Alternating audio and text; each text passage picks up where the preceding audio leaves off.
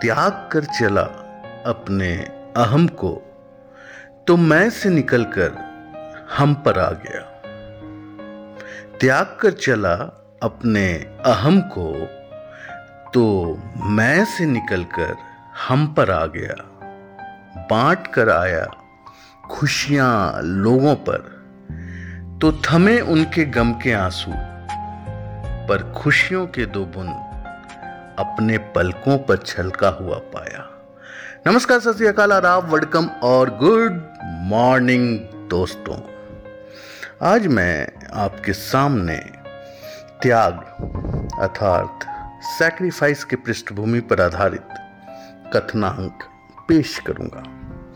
उम्मीद है हर वक्त की भांति मेरी यह प्रस्तुति भी आपके हृदय को छू जाएगी। और मैं आपका स्नेह, प्रेम और आशीर्वाद से अपने आप को अभिभूत होता पाऊँगा। इस कहानी की शुरुआत करने से पहले मैं जरा इसकी पृष्ठभूमि पर आता हूँ।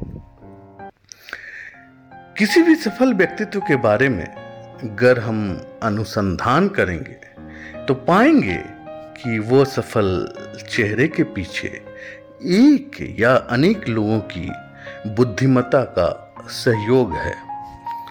मैं विज्ञान का छात्र होते हुए भी बचपन से मेरी रुचि इतिहास के बारे में रही और मुझे डायनेस्टी और उनकी उदय और पतन की तथ्य बहुत ही रोमांचित करती थी और मैं खुद को उस काल में जुड़ा देखता था। खैर ये बातें तो मेरी रुचि की है। पर जैसे कि मैंने कहा, हर सफल व्यक्तित्व के पीछे एक या अनेक बुद्धिमान लोगों की सहभागिता होती है। तो मैं आपको ले चलता हूँ चंद्रगुप्त मौर्य के साम्राज्य में। चंद्रगुप्त एक चेहरा और उसके पीछे चाणक्य की बुद्धिमत्ता। चंद्रगुप्त मौर्य के कार्यकाल में एक लड़ाई बहुत ही रोमांचक थी। और मौर्य साम्राज्य को शक्तिशाली स्थापित करने में उसकी एक अहम भूमिका रही। यह युद्ध चली ईसा पूर्व 305 से 303 तक। और चंद्रगुप्त मौर्य के सामने थे सेल्यूकस, जो कि अलेक्जेंडर द ग्रेट के जनरल थे। जो अलेक्जेंडर के मृत्यु के पश्चात उनके अधिकार क्षेत्र की वापसी की इच्छा रखते थे। अब मेरी कहानी यहीं से आगाज़ लेती चंद्रगुप्त मौर्य को सेल्यूकस से युद्ध करना था और अपना पराक्रम साबित कर मौर्य साम्राज्य को और सुदृढ़ करना था। वो इसी उधेर बुन में चाणक्य के साथ बैठ रणनीति बना रहे थे। तभी एक सेवक अंदर आता है और कहता है कि महाराज, एक बूढ़ी औरत आपसे मिलना चाहती है। उसे बार बार मना करने के बावजूद वो इस जिद पे अड़ी है कि वो आपसे मिलकर ही जाएगी। चंद्रगुप्त कुछ सोचते हैं और उसे अंदर भेजने को कहते हैं। बूढ़ी औरत अंदर आती है, अपने सामने, अपने सम्राट को देख खुशी से उसकी आँखें डबडबा जाती है।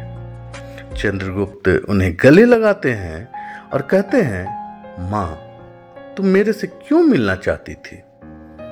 तो बूढ़ी औरत अपने आंसुओं पर काबू कर, कहती है, महाराज, मेरा एक ही बेटा है और इस विपत्ति के समय में मैं चाहती हूँ कि वो अपने राजा के साथ दुश्मनों से जंग लड़े।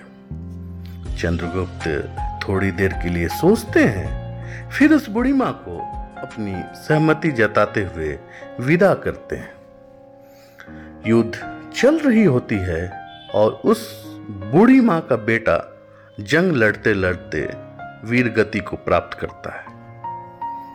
अब कहानी के इस भाग में बूढ़ी माँ दहाड़े मार कर चंद्रगुप्त के पास उसके महल में पहुँचती है। और चंद्रगुप्त उसकी दुख को समझते हुए उसे ढांढस बंधाते हैं। तो यकायक वो बूढ़ी औरत रोना छोड़कर चंद्रगुप्त की तरफ़ देखती है और कहती है कि वो इसलिए नहीं रो रही कि उसका एकमात्र संतान अब ना रहा। अपितु उसका रोने का कारण है कि अब उसके पास कुछ नहीं है। जो वो देश सेवा में समर्पित करे।